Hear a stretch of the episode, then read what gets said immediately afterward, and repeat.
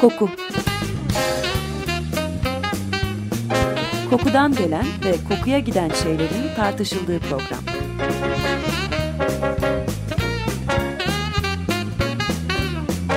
Hazırlayan ve sunan Vedat Ozan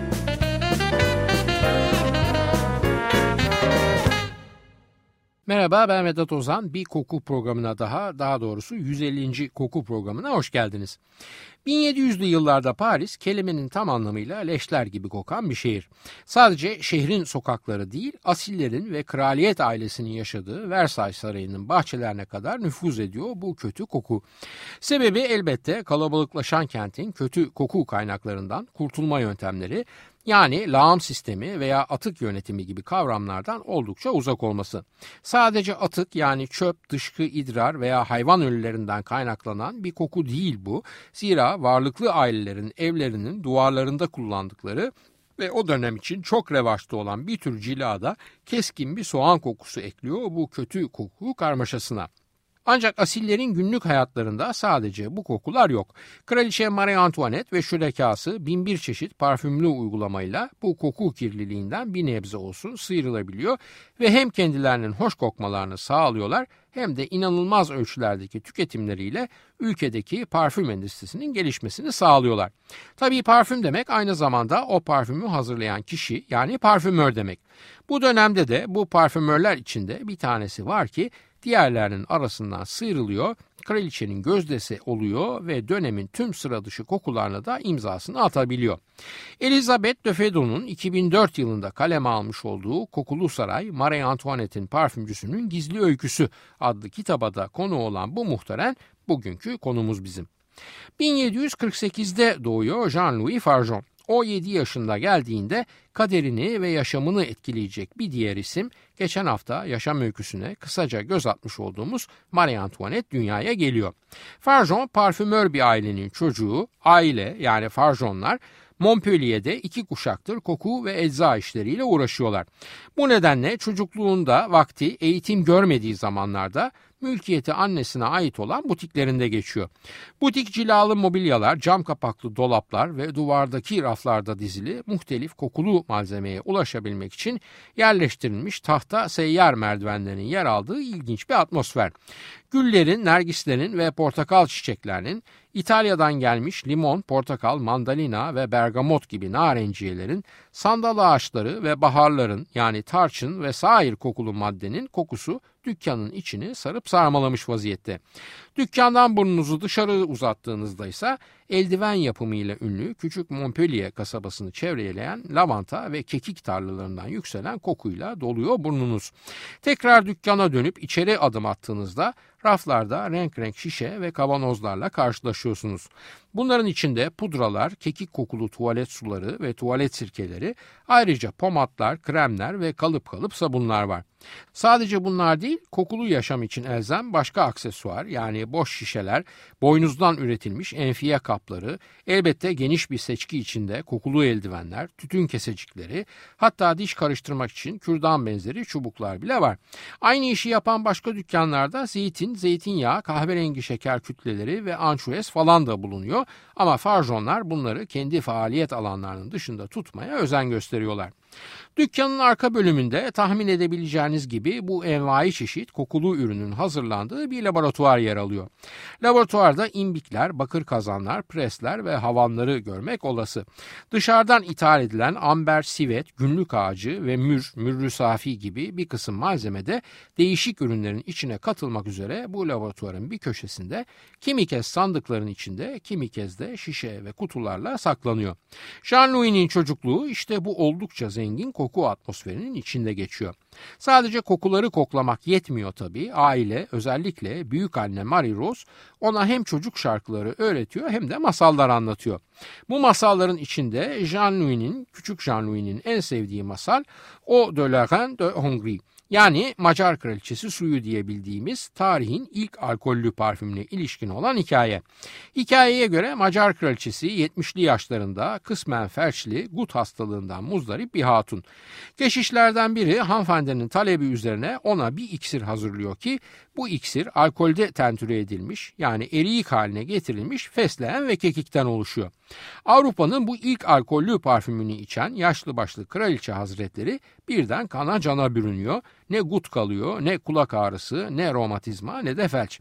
Var olan mide şikayetleri de ortadan kayboluyor. Üstüne üstlük bir de güzelleşi veriyor ki bu 70'lik hatun Polonya kralı kendisine evlenme teklif ediyor.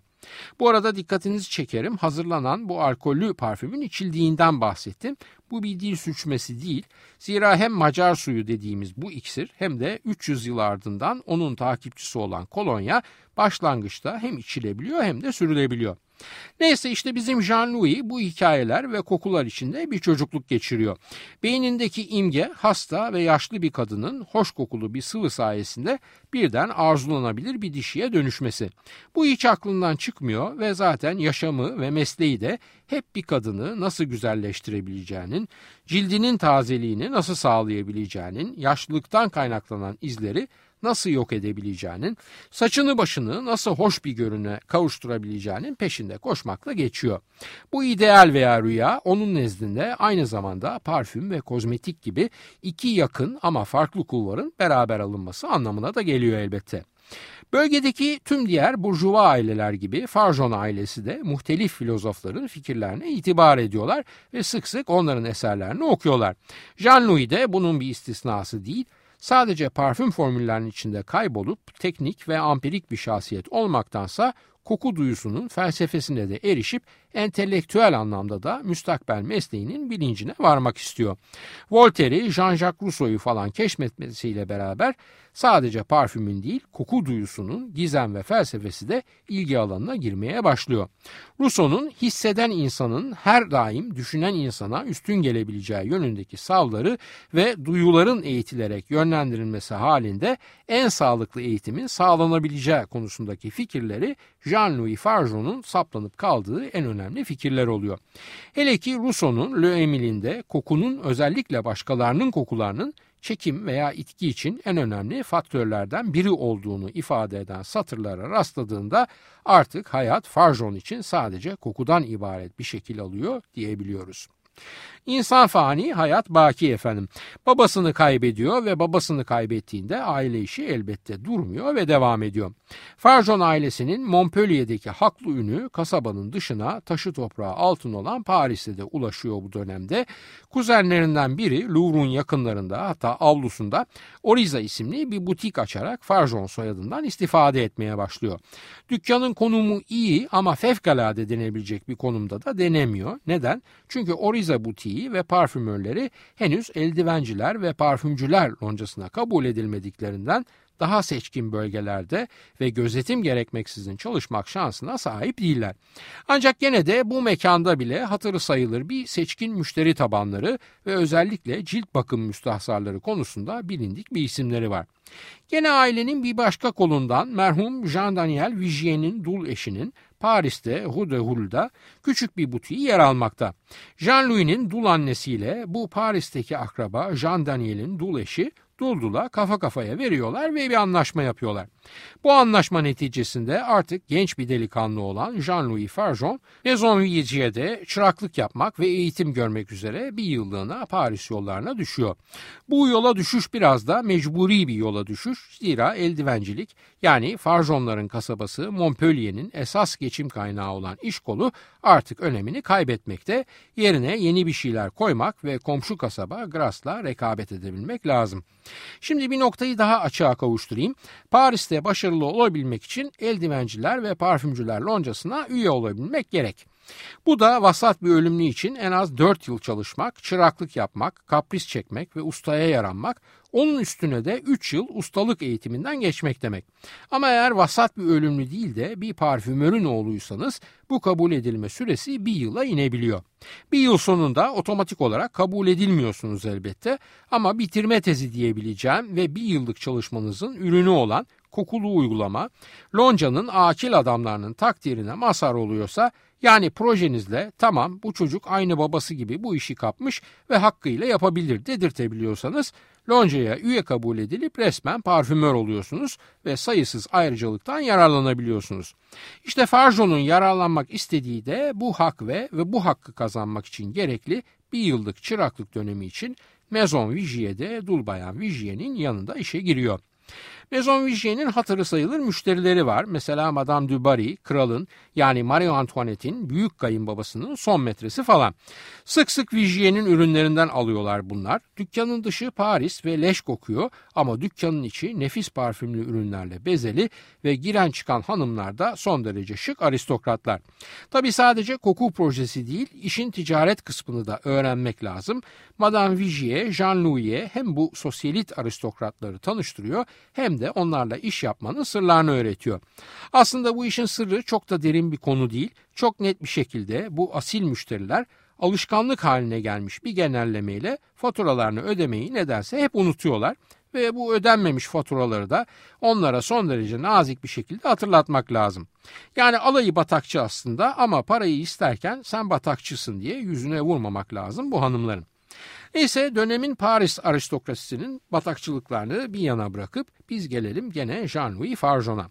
Farjon bir yandan meslek ve ticaretin inceliklerini öğrenip bir yandan da Maison Vigier'in seçkin müşterilerin nezdinde bilinir hale gelirken bir yandan da loncaya sunacağı projeye hazırlanıyor. Projesi seyrek dokunmuş bir kumaşı kokulandırmak. Tül benzeri bu hafif ve ince gözenekli kumaş daha sonra neglije olarak kullanılabilecek. Peki neglije ne? O dönem için hanımların gece yatak odalarında giydikleri hafif bir giysi neglije. İlerleyen yıllarda modernleşmeyle beraber boyu kısalıp sonunda baby doll haline gelen bu giysi bugün pek kullanılmasa da o dönemlerde oldukça revaçta. Tül gibi hafif bir kumaştan dikiliyor ve eğer bu kumaşta kokulandırılmışsa sabahları katlanıp portföy tabir edilen bir torbacığa konuluyor. Böylece gece sahibesini kokulandırırken gündüz de ortamda bir koku torbacığı vazifesi görebiliyor. Zaman geçip neglijeler baby dola dönüştüğünde imalatında kullanılan doğal elyaftan dokumanın yerini de naylon elyafı aldığında Tabii bu koku öğesi tamamen devre dışı kalıyor. Baby doller de neglijelerin işlevselliğinden uzaklaşıp sadece kısa ve seksi görünümleriyle kendilerinden söz ettirir oluyorlar. Ve gece kıyafeti tanımında işlevin tarifi değişirken aynı zamanda iki duyudan görsellik ve koku duyularından biri devre dışı bırakılmış oluyor. Dağılmayalım ve kadın iç giyimiyle ilgili kültürel değişimler konusuna dalmayalım. Dönelim bizim genç muhteremin Lonca'ya sunduğu projeye tekrar.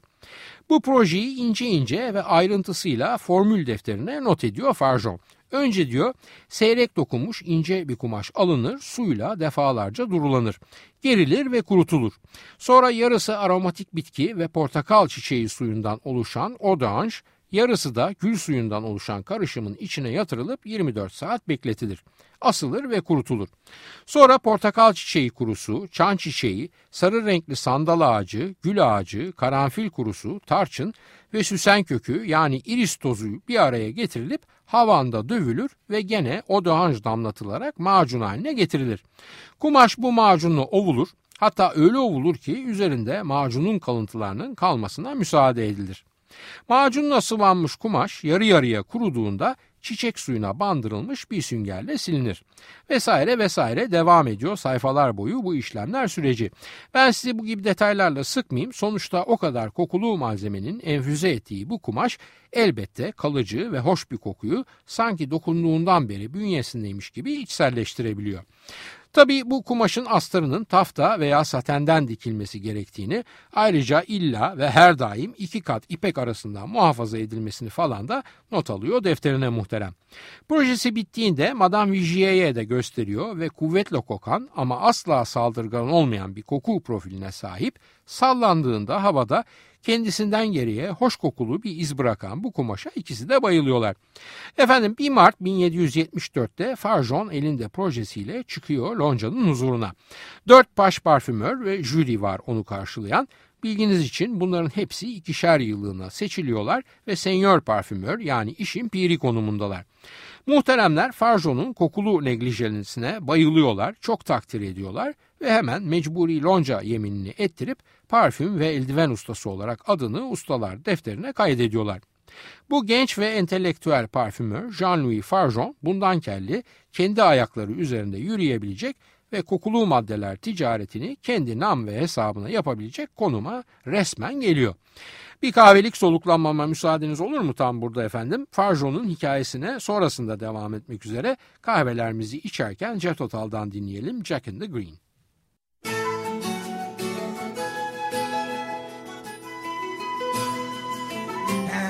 Seen the Jack in the Green? With his long tail hanging down He quietly sits under every tree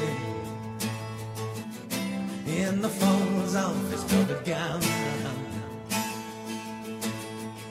He drinks from the empty acorn cup, the dew that don't sweet bestows, and taps his cane upon the ground. Signals the snowdrops it's time to grow.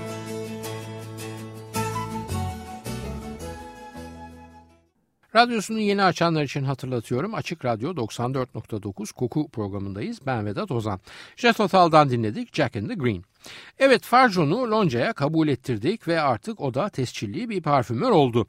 Maison Vigier'in müşterileri olan ünlü aristokratlar da müşterileri arasında ama bu keser mi bizim Farjon'u? Kesmez. Neden?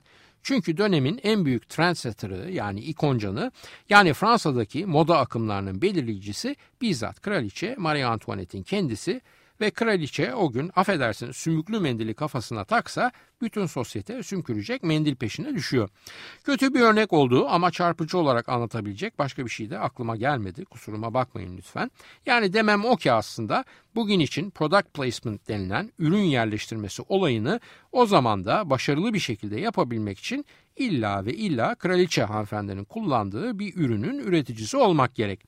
E sokaktaki ölümlü ademler her ne kadar kendi çevrelerinde lonca mensubu falan olmakla borularını öttürebilseler bile saraya girebilmeleri, huzura kabul edilmeleri, suratını ancak madeni paranın üzerinde görebildikleri kral hazretlerinin mahrem hayatına nüfuz edebilmeleri elbette çok kolay bir iş değil. Ancak dedik ya bu kültürlü genç bayağı da bir çevre yaptı çıraklığı sırasında diye işte müşterilerinden aristokrat bir hanıma Prenses Gemene'ye arzusunu çıtlatıyor ve ürünlerini kraliçe hazretlerinin kullanımına sunmak istediğinden bahsediyor. Prenses Gemene'nin de kıyakçılığı tutuyor ve diyor ki Farjon'a Jean-Louis Bey sen ekselansları için birkaç bir şey hazırla ben kendilerine iletirim bu hazırladıklarını. Dedik adam akıllı. Kafadan parfüm yapıp gönderirse rakip parfümörler arasından yeni yetme bir isim olarak sıyrılamayacağının bilincinde. Bunu hesaba katarak direkt can alıcı yere atış yapmaktansa daha kenardan dolaşarak ve majestelerine işlevsel bir ürün sunarak kendini tanıtmayı düşünüyor Farjon. E muhterem Montpellier'li ve Montpellier'de eldivenleriyle meşhur olduğundan tabii ki Farjon'u Marie Antoinette'e tanıtacak bu ürün eldivenler oluyor. Bir değil birden fazla eldivenle kokulu bir seri hazırlıyor bizim muhterem.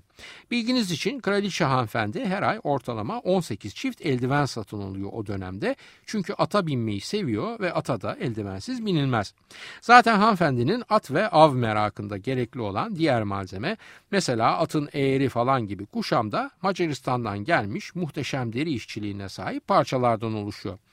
Bir yandan Farjon da sadece eldiveni alıp kokulandırmakla yetinilecek bir isim değil ve elbette eldivenin kendi işlevine yönelik özelliklerine de gerekli özeni göstermek gerektiğini biliyor. Zaten dediğim gibi doğduğu ve büyüdüğü kasabanın resmi mesleği de neredeyse eldivencilik. Oğlak derisinden yapıyor eldivenleri ve renk olarak da o dönem hep beyaz veya inci grisi tercih edilmesine rağmen koyu ten rengi diyebileceğimiz şamua rengini tercih ediyor.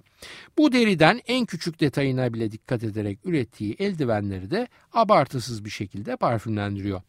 O zamana kadar eldiven kokulandırmasında revaçta olan sivet veya misk veya amber gibi nispeten ağır kokuları emdirmektense çok daha hafif ve floral kokuları emdiriyor ve menekşe, fulya, karanfil çiçeğini bir araya getirerek kokulandırıyor eldivenleri. Daha sonra da beyaz mum, tatlı badem yağı ve gül suyu banyosuna sokarak kremli gibi kaygan ve yumuşak olmalarını sağlıyor. En son olarak da içine az muskat cevizi rendelenmiş gül yapraklarının içinde dinlendiriyor. Ancak bütün bunların ardından kraliçe Marie Antoinette'e sunuluyor eldivenler ve elbette birkaç gün sonra aynılarından birkaç çift daha ilaveten de biraz daha koyu renklerinden hazırlaması ayrıca pazar günü ayini için Versay'da mutlaka bulunması isteniyor. Ayin çıkışı kral ve kraliçe Farjo'nun titreyerek beklediği kalabalığın önünden geçerken hanımefendi kendisine işaret edilen parfümörü hafif bir baş eğmesi ve dikkatli bir bakışla seni tanıdım dercesine şereflendiriyor. Yani bir bakışta ne var demeyin o bakış devletin bakışı devlette derin bakar bildiğiniz gibi. Nitekim bunu Farjon'a ulaştırılan hanımefendinin banyo suyuna katmak üzere bir şeyler hazırlamasını istediği haberi takip ediyor ve bunun ardından da Cenab-ı Allah ne diyor Farjon kuluna? Doğru bildiniz yürü ya kulum diyor. Farjon Marie Antoinette'e 1792'ye yani hanımefendinin başının giyotinle vurulmasından bir yıl öncesine kadar hizmet ediyor. Hem kraliçe hem de sevdikleri için bazen kişiye özel olmak üzere pek çok parfüm, eldiven, pudra ve krem üretiyor. Marie Antoinette hazineden masrafları için fırça yediğinde ve bunları kısması talep edildiğinde bile Farjon'un sarayla olan ticari ilişkisi etkilenmiyor. Farjon'un evlenmesi ve eşinin hamileliğiyle kraliçe hazretlerinin hamileliğinin aynı döneme gelmesi bu ilginç ilişkiye farklı bir boyut daha katıyor ve Farjon karısının hamilelik dönemi için hazırladığı bir kısım kokulu preparatı Mesela limon, melisa, kişniş, karanfil kurusu ve melek otu karışımından oluşmuş bir eau de fraîchörü majestelerinin de kullanımına sunuyor. Mevsim yaz ve hava sıcak bu nedenle hamileliğin doğal sıkıntılarını bertaraf etmek ve o dönem keskinleşen koku duyusunda rahatlatmak amacını taşıyor bu uygulama. Ayrıca gene hanımefendinin odasında yakılmak üzere küçük poşetler içinde süsen kökü, sandal ağacı, gül ağacı ve günlük karışımından tütsüler hazırlıyor ve bu sayede gene havanın ve hamileliğin boğucu etkisinden kurtulabilmesini sağlıyor kraliçe hazretlerinin. Doğumdan sonra meydana gelen saç dökülmesi sorununu da kuaförü Leonard değil gene Farjon'un hazırladığı bir takım kokulu suları kullanarak atlatabiliyor kraliçe hazretleri. Bütün bu kişiye özel hazırlıklar elbette parfümörle majesteler arasındaki mesafeyi iyice azaltıyor. Yanlış anlamayın mesafe azalıyor ama asla çizgi aşılmıyor ve herhangi bir aşk falan söz konusu değil. Ancak Farjon'un kraliçenin kişiliğine platonik bir bağlılık gösterdiği de gözden kaçmıyor. Farjon'un kraliçe için hazırladığı parfümler içinde en ünlüsü Parfüm du Trianon. Petit Trianon Versailles Sarayı bünyesinde kraliçenin kendi keyfine göre dekore ettiği bir şato ve buranın bahçesinde de protokol sıkıntısından uzak keyifli saatler geçirebiliyor. Bu bahçede yosunlu bir bankın üzerinde sohbet ettiği Farjon'a verdiği briefle hazırlanan bu parfüm hem içerik hem de felsefe hem de yapısal özellikleri nedeniyle bayağı dikkat çekici. Çok fazla koku tarifi yaptığından bugün bir de bunun detaylarına girerek sıkmak istemiyorum sizi. Onun için sadece içinde menekşe, gül, fulya, sümbülteber, amber ve opoponax var diyorum ve ismini not düşerek geçiyorum parfüm de Trianon'un.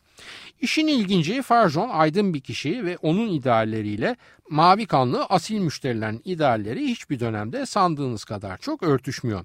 Yani gerek Cumhuriyet fikrine gerekse özgürlük, eşitlik ve kardeşlik yani devrimin sloganı haline gelen liberte, egalite, fraternite düsturuna bağlı bir muhterem Jean-Louis Farjon.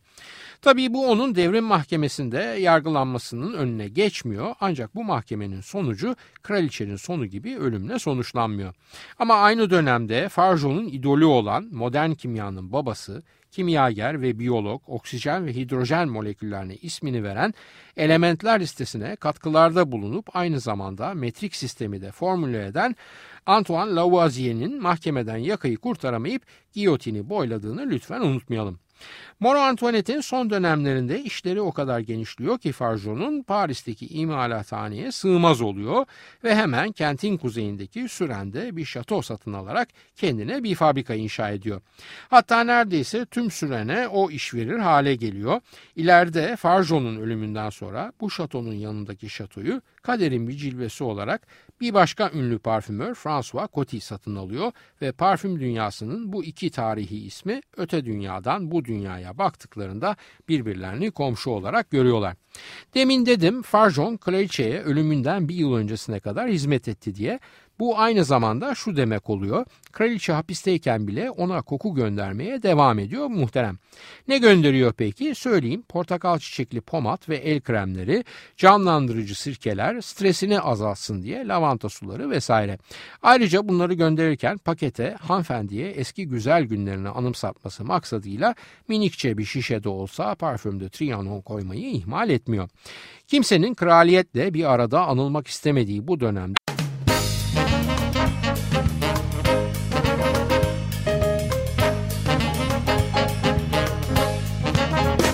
Koku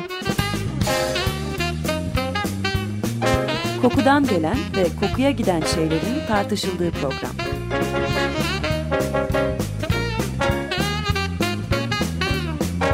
Hazırlayan ve sunan Vedat Ozan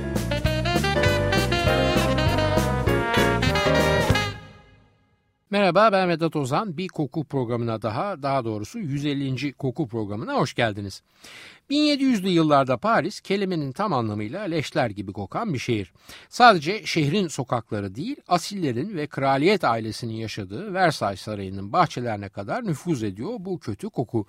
Sebebi elbette kalabalıklaşan kentin kötü koku kaynaklarından kurtulma yöntemleri yani lağım sistemi veya atık yönetimi gibi kavramlardan oldukça uzak olması. Sadece atık yani çöp, dışkı, idrar veya hayvan ölülerinden kaynaklanan bir koku değil bu. Zira varlıklı ailelerin evlerinin duvarlarında kullandıkları ve o dönem için çok revaçta olan bir tür cilada keskin bir soğan kokusu ekliyor bu kötü koku karmaşasına. Ancak asillerin günlük hayatlarında sadece bu kokular yok. Kraliçe Marie Antoinette ve şürekası binbir çeşit parfümlü uygulamayla bu koku kirliliğinden bir nebze olsun sıyrılabiliyor ve hem kendilerinin hoş kokmalarını sağlıyorlar hem de inanılmaz ölçülerdeki tüketimleriyle ülkedeki parfüm endüstrisinin gelişmesini sağlıyorlar. Tabii parfüm demek aynı zamanda o parfümü hazırlayan kişi yani parfümör demek.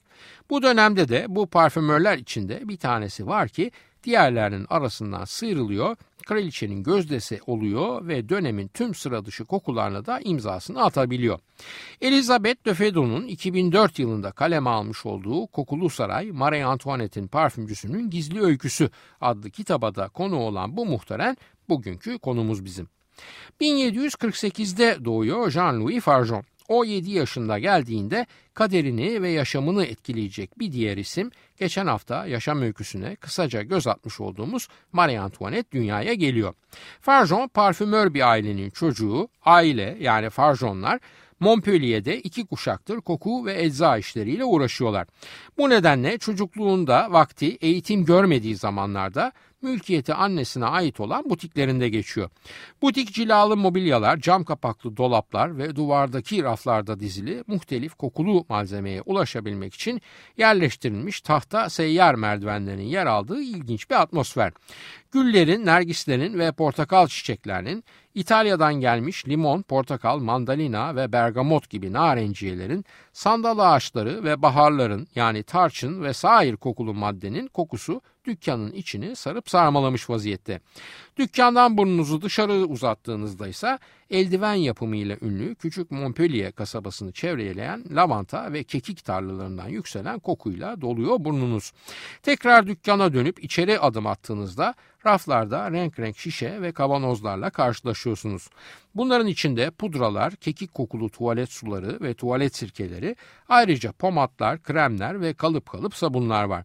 Sadece bunlar değil, kokulu yaşam için elzem başka aksesuar yani boş şişeler, boynuzdan üretilmiş enfiye kapları, elbette geniş bir seçki içinde kokulu eldivenler, tütün kesecikleri, hatta diş karıştırmak için kürdan benzeri çubuklar bile var. Aynı işi yapan başka dükkanlarda zeytin, zeytinyağı, kahverengi şeker kütleleri ve ançuez falan da bulunuyor ama farjonlar bunları kendi faaliyet alanlarının dışında tutmaya özen gösteriyorlar. Dükkanın arka bölümünde tahmin edebileceğiniz gibi bu envai çeşit kokulu ürünün hazırlandığı bir laboratuvar yer alıyor.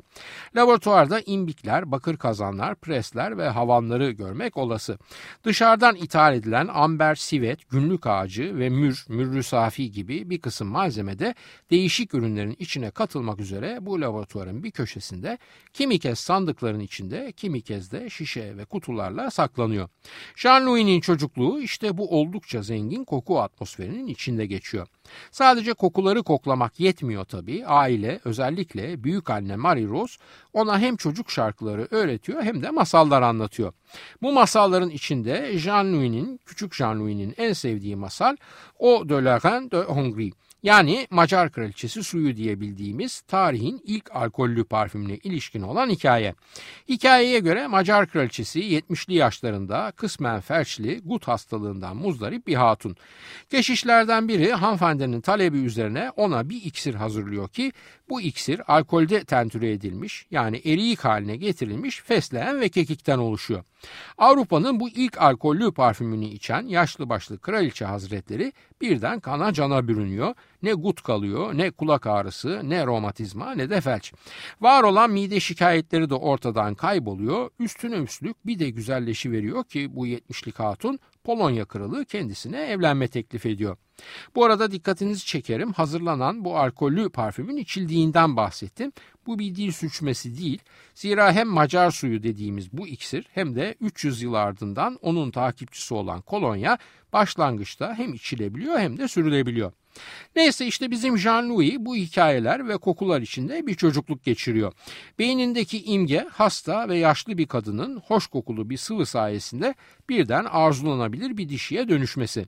Bu hiç aklından çıkmıyor ve zaten yaşamı ve mesleği de hep bir kadını nasıl güzelleştirebileceğinin, cildinin tazeliğini nasıl sağlayabileceğinin, yaşlılıktan kaynaklanan izleri nasıl yok edebileceğinin, saçını başını nasıl hoş bir görüne kavuşturabileceğinin peşinde koşmakla geçiyor. Bu ideal veya rüya onun nezdinde aynı zamanda parfüm ve kozmetik gibi iki yakın ama farklı kulvarın beraber alınması anlamına da geliyor elbette. Bölgedeki tüm diğer burjuva aileler gibi Farjon ailesi de muhtelif filozofların fikirlerine itibar ediyorlar ve sık sık onların eserlerini okuyorlar. Jean-Louis de bunun bir istisnası değil, sadece parfüm formüllerinin içinde kaybolup teknik ve ampirik bir şahsiyet olmaktansa koku duyusunun felsefesine de erişip entelektüel anlamda da müstakbel mesleğinin bilincine varmak istiyor. Voltaire'i, Jean-Jacques Rousseau'yu falan keşfetmesiyle beraber sadece parfümün değil koku duyusunun gizem ve felsefesi de ilgi alanına girmeye başlıyor. Rousseau'nun hisseden insanın her daim düşünen insana üstün gelebileceği yönündeki savları ve duyuların eğitilerek yönlendirilmesi halinde en sağlıklı eğitimin sağlanabileceği konusundaki fikirleri Jean-Louis Fargeau'nun saplanıp kaldığı en önemli fikirler oluyor. Hele ki Rousseau'nun Le Emile'inde kokunun özellikle başkalarının kokularının çekim veya itki için en önemli faktörlerden biri olduğunu ifade eden satırlara rastladığında artık hayat Farjon için sadece kokudan ibaret bir şekil alıyor diyebiliyoruz. İnsan fani, hayat baki efendim.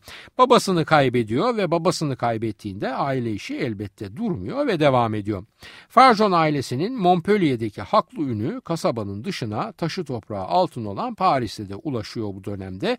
Kuzenlerinden biri Louvre'un yakınlarında hatta avlusunda Oriza isimli bir butik açarak Farjon soyadından istifade etmeye başlıyor. Dükkanın konumu iyi ama fevkalade denebilecek bir konumda da denemiyor. Neden? Çünkü Oriza butiği ve parfümörleri henüz eldivenciler ve parfümcüler loncasına kabul edilmediklerinden daha seçkin bölgelerde ve gözetim gerekmeksizin çalışmak şansına sahip değiller.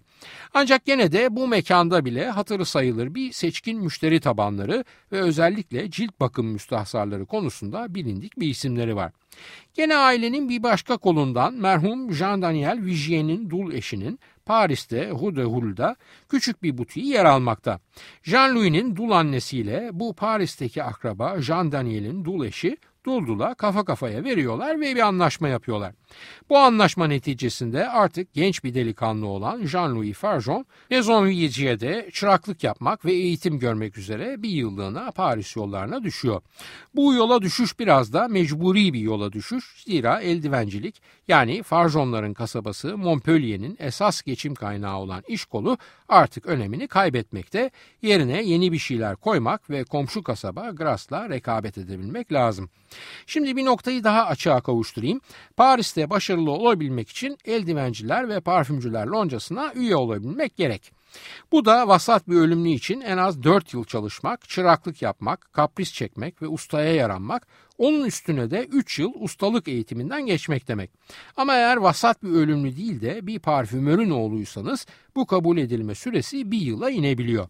Bir yıl sonunda otomatik olarak kabul edilmiyorsunuz elbette ama bitirme tezi diyebileceğim ve bir yıllık çalışmanızın ürünü olan kokulu uygulama, loncanın akil adamlarının takdirine mazhar oluyorsa yani projenizle tamam bu çocuk aynı babası gibi bu işi kapmış ve hakkıyla yapabilir dedirtebiliyorsanız loncaya üye kabul edilip resmen parfümör oluyorsunuz ve sayısız ayrıcalıktan yararlanabiliyorsunuz. İşte Farjon'un yararlanmak istediği de bu hak ve ve bu hakkı kazanmak için gerekli bir yıllık çıraklık dönemi için Maison Vigier'de Dulbayan Vigier'in yanında işe giriyor.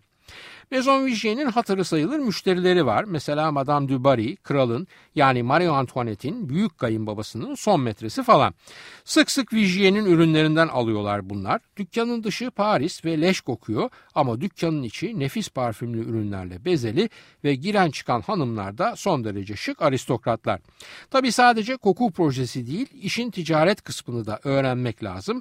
Madame Vigier, Jean-Louis'e hem bu sosyalit aristokratları tanıştırıyor hem de onlarla iş yapmanın sırlarını öğretiyor.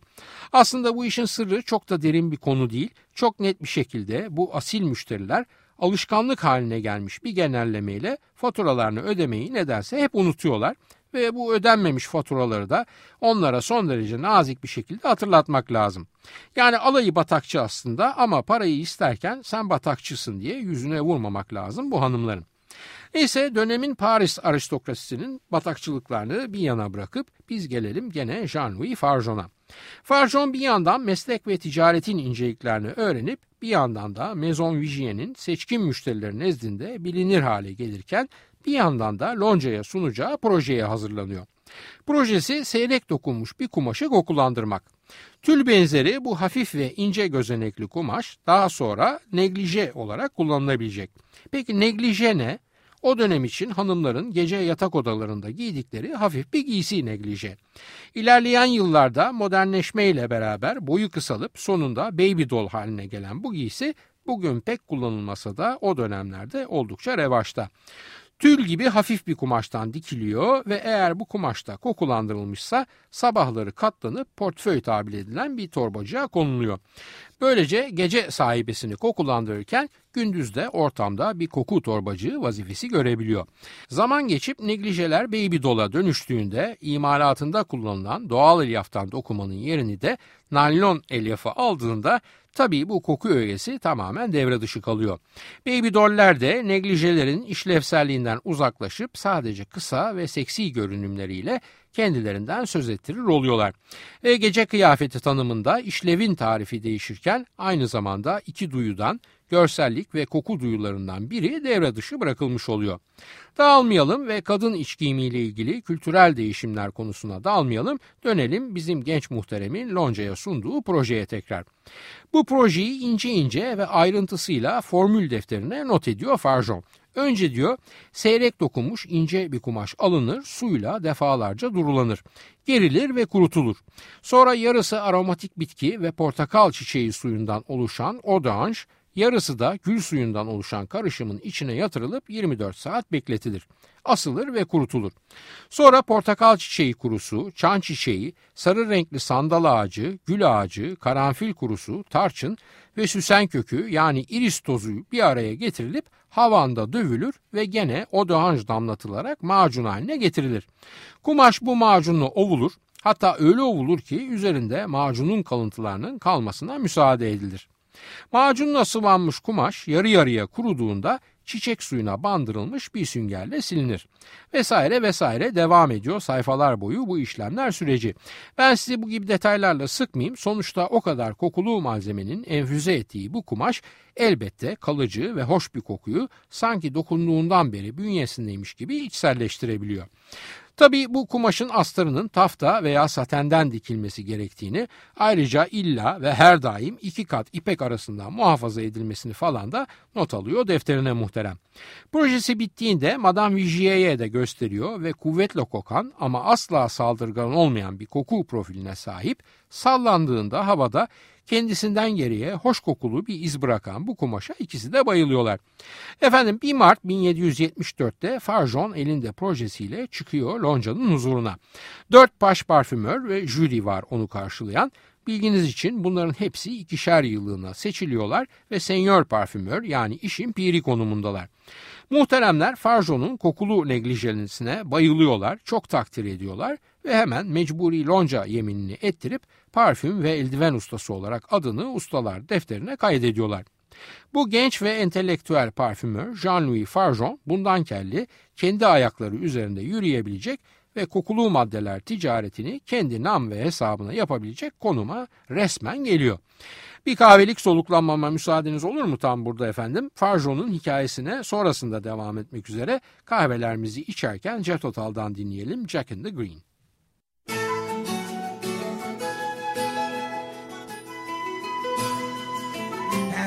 Seen the Jack in the Green? With his long tail hanging down. He quietly sits under every tree. In the folds of his coated gown. He drinks from the empty acorn cup. The gilded dawn sweetly bestows Taps his cane upon the ground Signals the snowdrops it's right to grow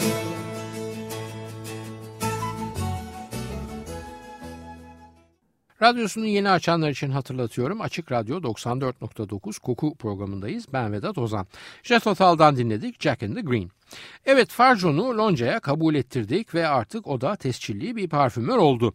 Maison Vigier'in müşterileri olan ünlü aristokratlar da müşterileri arasında ama bu keser mi bizim Farjon'u? Kesmez. Neden?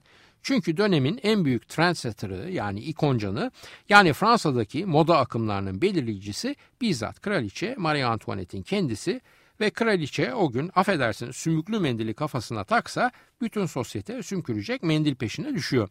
Kötü bir örnek olduğu ama çarpıcı olarak anlatabilecek başka bir şey de aklıma gelmedi. Kusuruma bakmayın lütfen. Yani demem o ki aslında bugün için product placement denilen ürün yerleştirmesi olayını o zaman da başarılı bir şekilde yapabilmek için illa ve illa kraliçe hanımefendinin kullandığı bir ürünün üreticisi olmak gerek.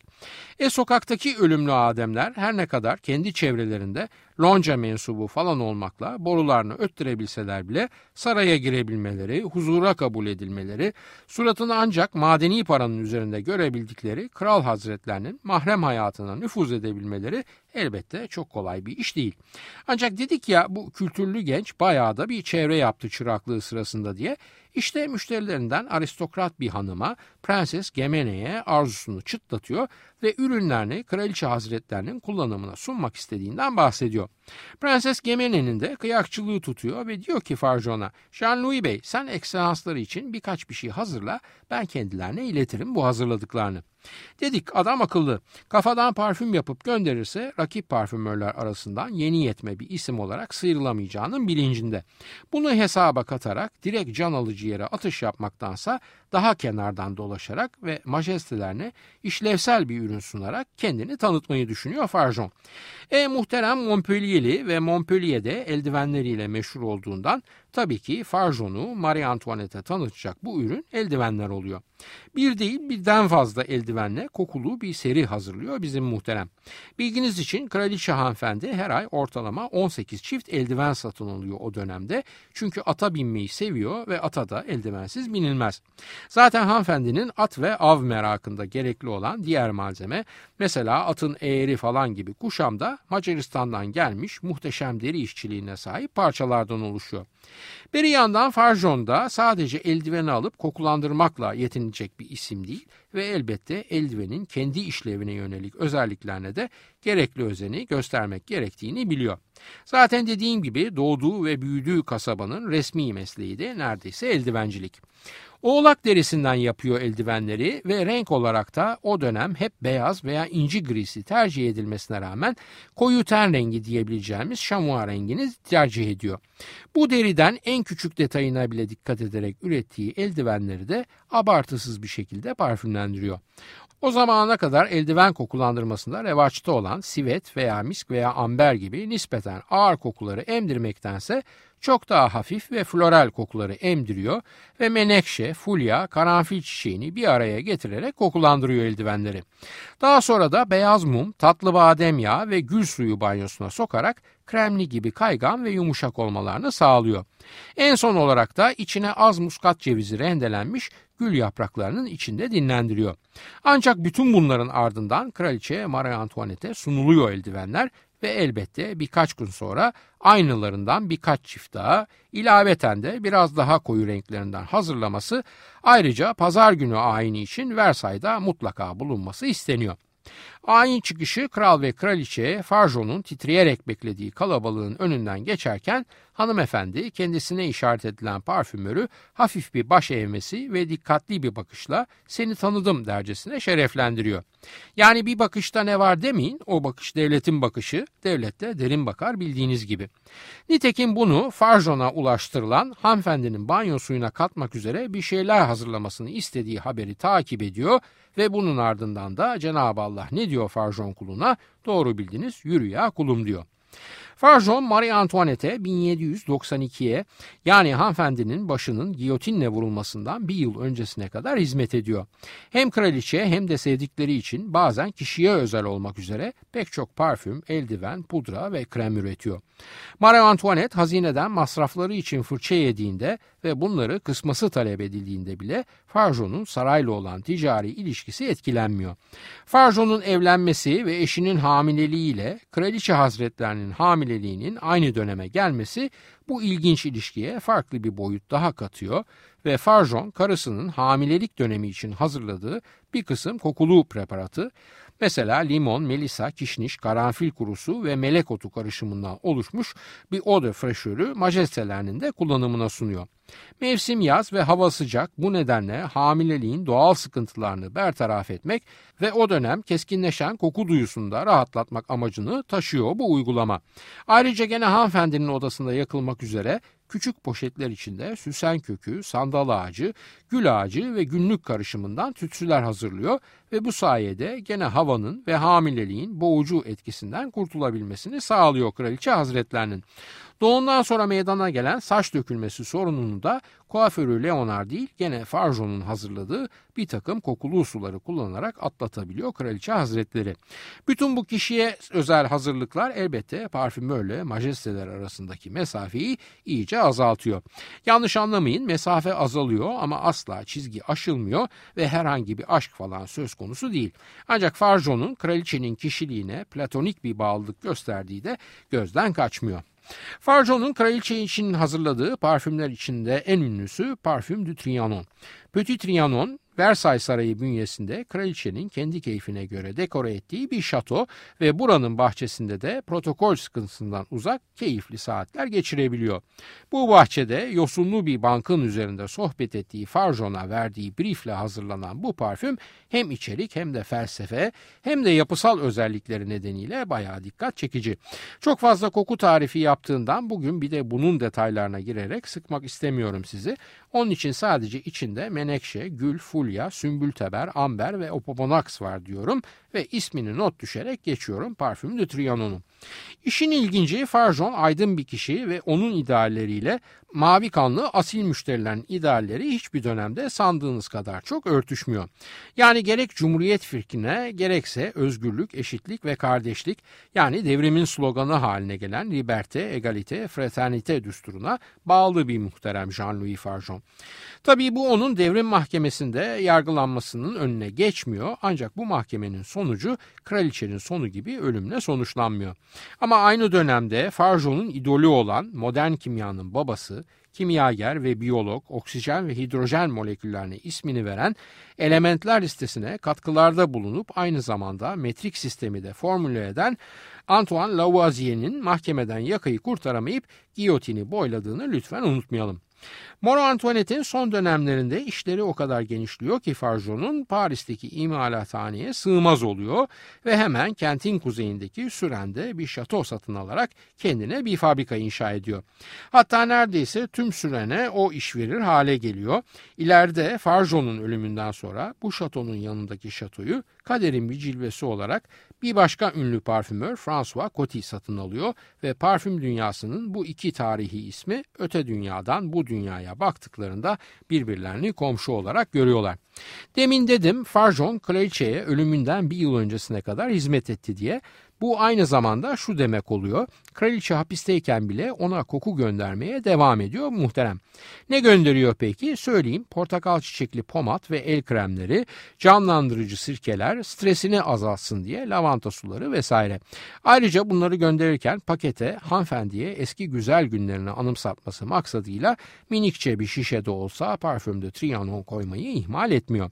Kimsenin kraliyetle bir arada anılmak istemediği bu dönemde hala bu hizmeti vermeye devam etmesi Farjon'un kişilik yapısına dair de pek çok şeyi anlatıyor diye düşünüyorum. Tabii bu verdiği kokulu malzemeler karşılığında para talep etmeye gittiğinde sankülotlar yani ihtilalciler sadece suratına gülmekle yetiniyorlar. Ölüm yılı 1806 Jean-Louis Farjon'u ve yaşı da 58. Genç bir yaş ancak oldukça hareketli ve dolu dolu geçmiş bir yaşam diyebiliriz rahatlıkla. Elbette devrimden sonra kısa bir süre gözden düşme söz konusu oluyorsa da onun mesleğindeki maharetini bilen yeni egemenler hatta sonrasında Napolyon döneminde falan gene saraya kokulu malzeme satışı yapmaya devam ediyor gözlerini kapadığı güne kadar. Ben size bugün onun hayat hikayesinden çok küçük bir kısmı anlatabildim ve anlattıklarımda onun parfümlerinin %10'unu bile kapsamadı. Kaldı ki bu işin teknik yönü hakkında kaleme aldığı pek çok makale hatta kitabı var bu merhum muhteremin. Evet geçtiğimiz yıllarda Farjon'un hayatını oldukça akıcı bir dille kaleme alan ve maalesef Türkçe'ye çevrilmemiş olan Kokulu Saray Marie Antoinette'in parfümcüsünün gizli öyküsü isimli eserin müellifi Elizabeth de Fedo dostu ünlü parfümör Francis Kürkçiyan'la beraber bir öğlen beraber yemeğe çıkıyorlar. Yemekte söz dönüp dolaşıp kraliçenin parfümlerine ve Farjon'a geliyor. FEDÖ 18. yüzyıl müziğini çalabiliyoruz. O dönemdeki tabloları restore edebiliyoruz. Neden o zaman hanımefendinin kullanmış olduğu bir parfümü yeniden yapamayalım diyor. Acaba o günün tekniklerini kullanarak bu parfümlerden birini tekrar yaratabilir miyiz? Çok mu pahalıya mal olur falan derken sonunda Farjon'un formül defterinin altından girip üstünden çıkarak 2007 yılında Le Sillage de la Reine yani Kraliçenin İzi isimli bir parfümü eski formüllere sadık kalarak yeniden yaratıyorlar. Parfümün tasarlanması ve üretilmesi tam bir buçuk yıl alıyor. İçinde tamamen doğal malzemeler var. Zira Farjon döneminde zaten sentetik moleküller henüz ulaşılamayacak kadar uzakta. Yasemin, gül, süsen kökü yani iris, sümbültever, lavanta, misk, vanilya, amber, sedir ağacı, sandal ağacı gibi malzemelerden oluşan Le Sillage de la Reine'in 1000 adet üretilmiş deneme boylarından isterseniz satın alabiliyorsunuz ki yaklaşık 20 mililitrelik bu deneme boylarının tanesi 350 euro. Yok bana deneme boy ne gerek ben tam dolu özel şişeyi isterim kardeşim derseniz sadece 10 adet üretilmiş ve bakara kristalinden mamul 200 mililitrelik şık koleksiyon şişelerinde satılan Bu normal boyun fiyatı da 8000 euro. Haftaya bir başka kokuda buluşmak üzere. Hoşçakalın diyorum efendim. Soru, öneri, eleştirileriniz için e-posta adresimiz kokuprogrami.yahoo.com Yayınlarımızda adı geçen konuların görsellerini facebook.com Taksim Vedat Ozan Koku adresinde de görebilir. Soru ve yorumlarınızı oraya da yazabilirsiniz. Ben Vedat Ozan, radyonuz kokusuz kalmasın sevgilerimle.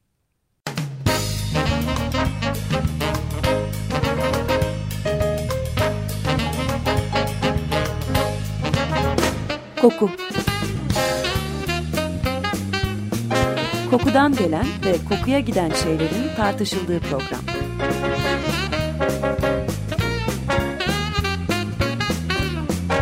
Hazırlayan ve sunan Vedat Ozan